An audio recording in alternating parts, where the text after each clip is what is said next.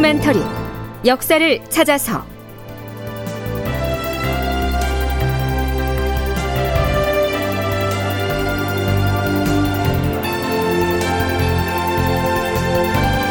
제 996편 후계구도의 변수 영창대군이 태어났다.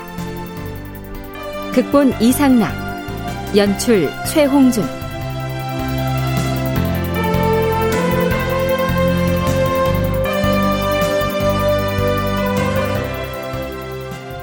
여러분 안녕하십니까? 역사를 찾아서의 김석환입니다. 광해군에 대한 세자 책봉 주청사가 명나라에서 빈손으로 돌아오고 나서 사흘이 지난 선조 36년 5월 19일 오, 아기 울음소리가 나지 않았느냐? 어찌되었는지 궁금해서 견딜 수가 없구나.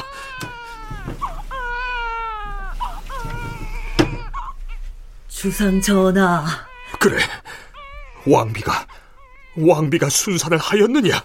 예, 주상 전하. 왕비 마마께서 건강한 공주님을 순산하셨사옵니다. 뭐라? 공주라 하였느냐? 예, 주상 전하. 산모의 건강은 어떠한가? 건강하신 듯 하옵니다. 자세한 것은 내의원에서 아랠 것이옵니다. 알겠다. 공주를 출산했다는 소식이 전해지자 대소신료들이 어전에 들어가서 축하 인사를 합니다. 물론 광해군도 부왕인 선조에게 하던 일상적인 문안 인사를 이날도 드리지요. 아들을 기대했던 선조와 중전인 인목왕후는 매우 섭섭했을 것이지만 내색을 하지 않았을지라도 광해군은 안도의 한숨을 내쉬지 않았을까요? 뭐 어디까지나 짐작이지만 말입니다.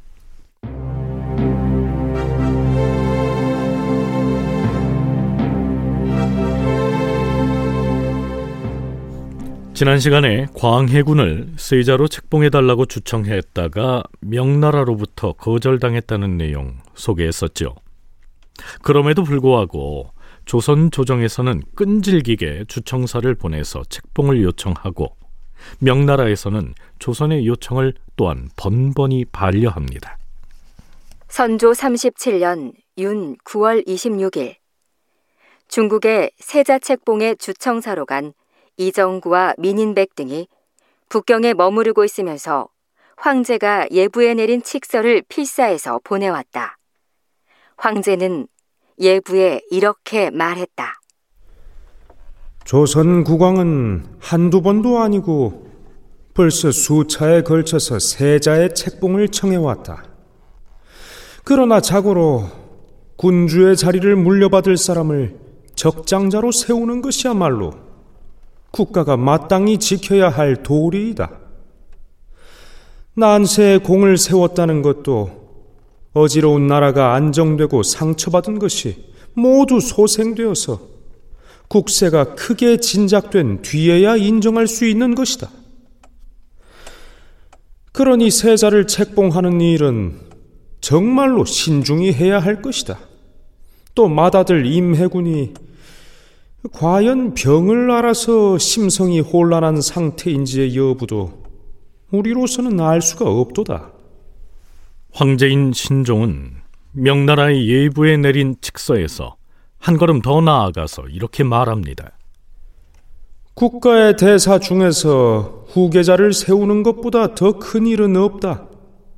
예로부터 형제가 순서대로 후계자가 되는 것을 순이라 하였고, 아우를 형 위에 올려놓는 것을 역이라 하였는데, 순을 버리고 역을 취하는 것은 나라가 패망하게 되는 원인인 것이다. 그러니 조선 국왕은 일심으로 임해군에게 마음을 두어야 한다. 그리고 임해군에게는 덕을 닦도록 독려해야 하고 광해군에게는 분수를 헤아리게 하라. 백성들에게도 두 마음을 품는 자가 없게 하라.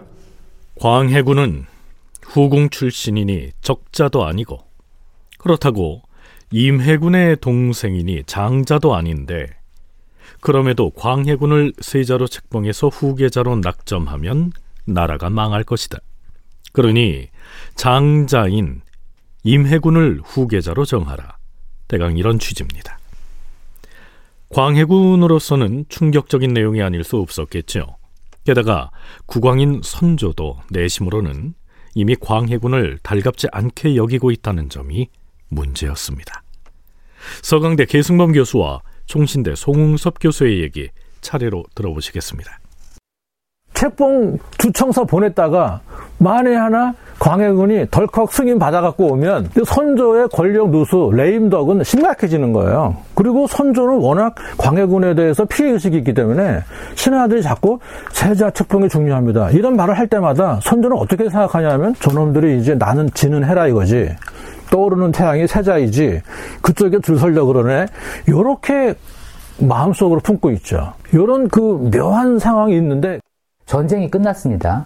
선조의 입장에서는 민심이 광해군에게 많이 쏠렸던 것도 불편했고 또 전쟁 이후에 자신이 주도하는 전국을 구상하는 과정에서 광해군이라고 하는 존재는 그렇게 달가운 존재만은 아니었지 않습니까?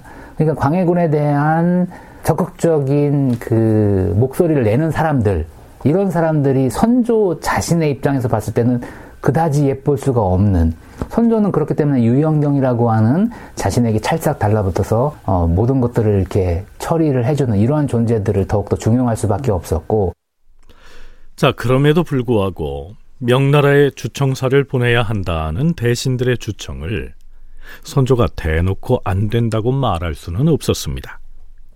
왜냐하면 임진왜란이 발발하자마자 선조 자신이 이미 광해군을 세자로 책봉했었으니까요.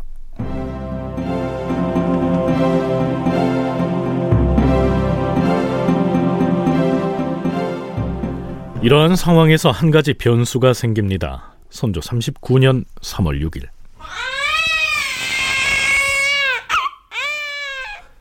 아기 울음소리가 들렸다. 어찌 되었느냐?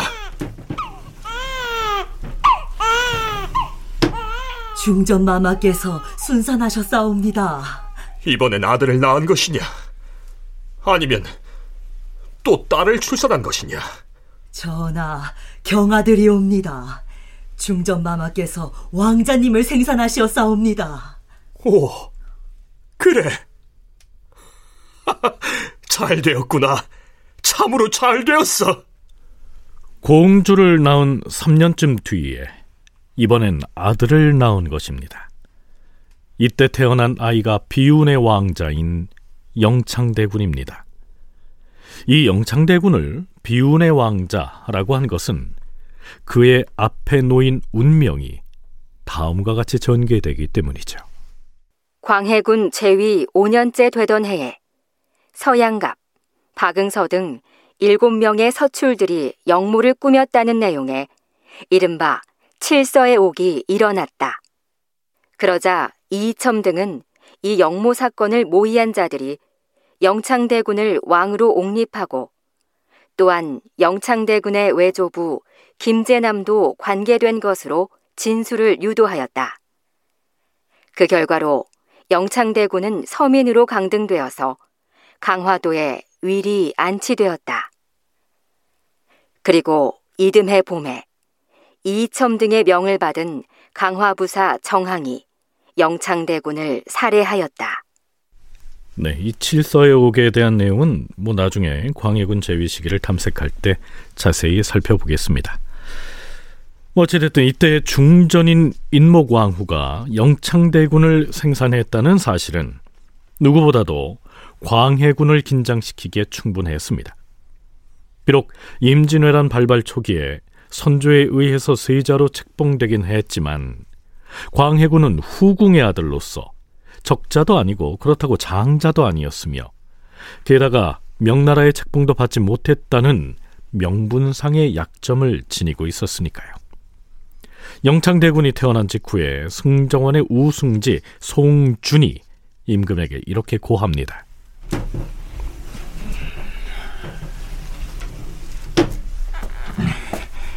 주상 전하, 본시 대군이 탄생하면 조종조의 전례에 따라서 진하를 하는 예가 있사옵니다.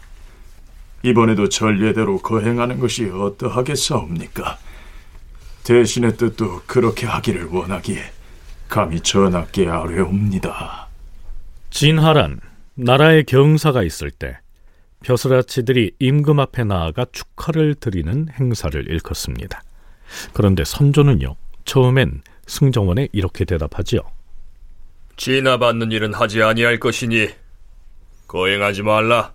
그런데 이번엔 좌부승지 최염이 편전으로 들어옵니다.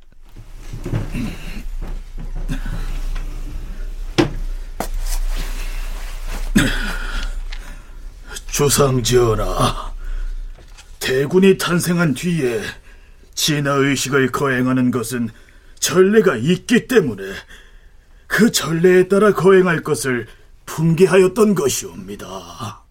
그 전례라는 것이 언제 있었던 일을 말하는가?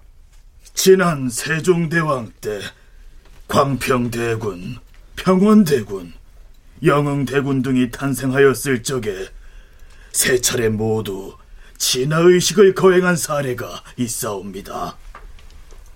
이것은 의심의 여지 없이 명백한 사실이옵니다. 그런데도 아직 전하의 윤허를 받들지 못하고 있으니 신료들이 서운해하옵니다. 이미 선대에 행한 규례이오니 시행을 하심이 어떻겠사옵니까? 대신의 뜻도 이와 같기에 황궁하게 감히 아뢰는 것이옵니다. 여기에서 대신도 진하 의례를 갖기 원한다라고 했는데요. 선조실록의 이 대목을 기록한 사관은 짤막한 논평을 덧붙이고 있습니다. 여기서 진하에 찬성했다는 대신은 곧 역신 유영경이다. 유영경을 일컬어 역신, 즉 반역을 도모한 신하라고 표현하고 있습니다. 유영경은 이때 태어난 영창대군을 왕위 계승자로 옹립하려고 했다가 광해군이 즉위한 뒤에 탄핵을 당해서 사약을 받게 되는 인물이죠. 아마 선조도 영창대군의 탄생을 축하하는 의례를 갖고 싶었겠지만 광해군과의 미묘한 관계 때문에 망설였던 것인데 유영경이 적극 주장을 하자 못 이기는 척 받아들였던 것 같습니다. 예주에서도 청하고 대신도 그렇게 청하니 그렇다면 마땅히 따르겠다. 자, 그렇다면 이제 갓 태어난 영창대군이 장차 광해군이 광위를 계승하는 데 있어 실질적인 장애가 될 수 있을까요? 총신대 송웅석 교수의 얘기입니다.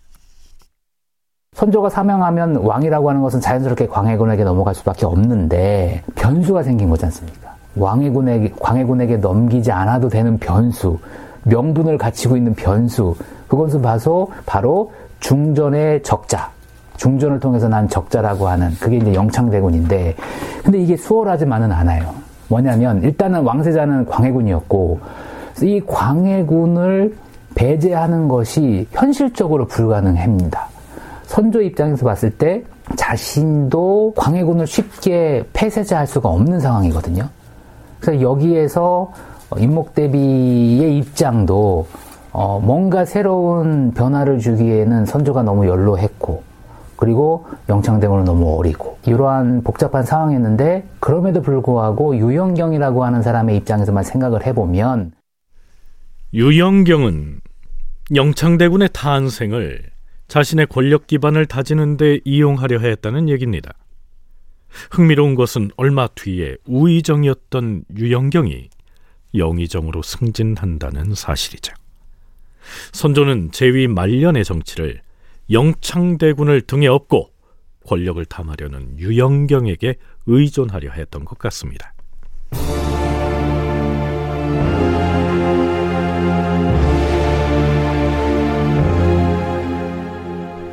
시간을 좀 더 뒤로 돌려보면요. 선조는 사망하기 1년여 전쯤 광해군의 세자로서의 권위를 심각하게 모욕하는 발언을 하기도 합니다.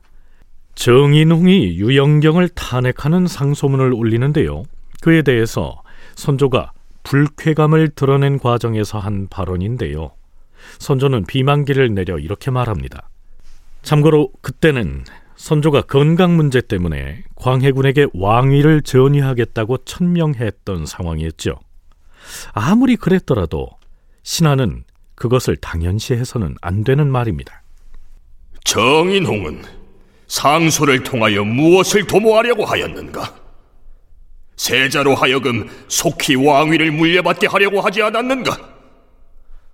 그가 그런 일을 모의한 것은 아마도 세자에게 충성을 다하는 것이라고 여겼겠지만 실은 불충함이 극심하도다.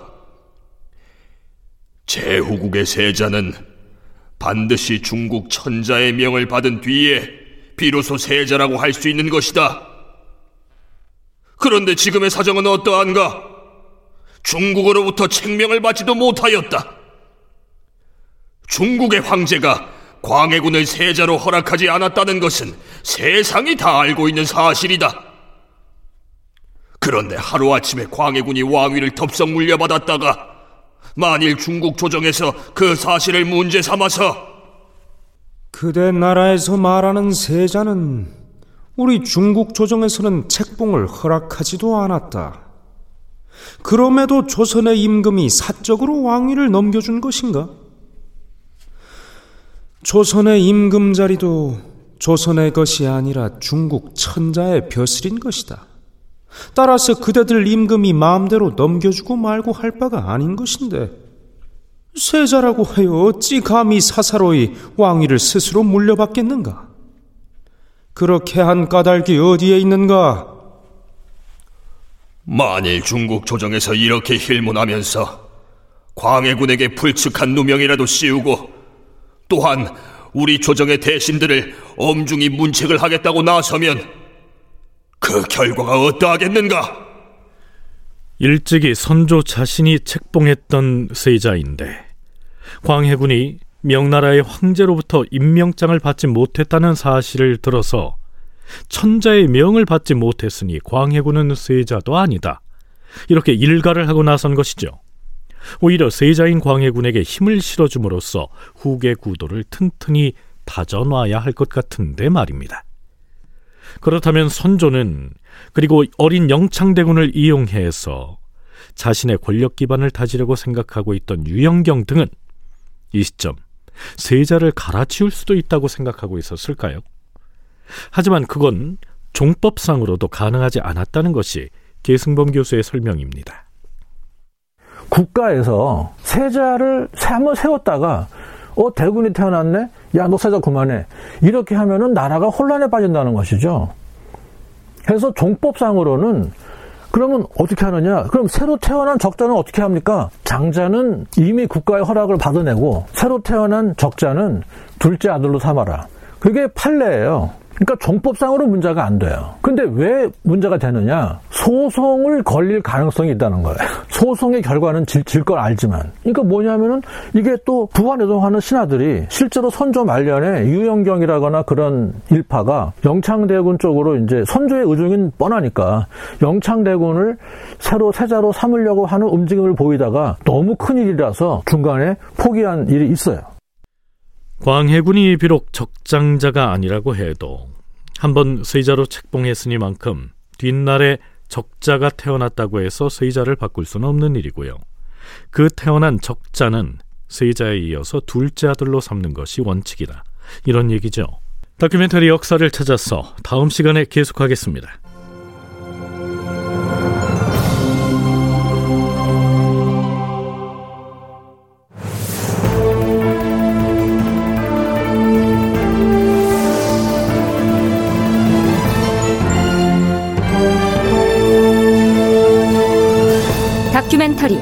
역사를 찾아서 제 996편 후계구도의 변수 영창대군이 태어났다.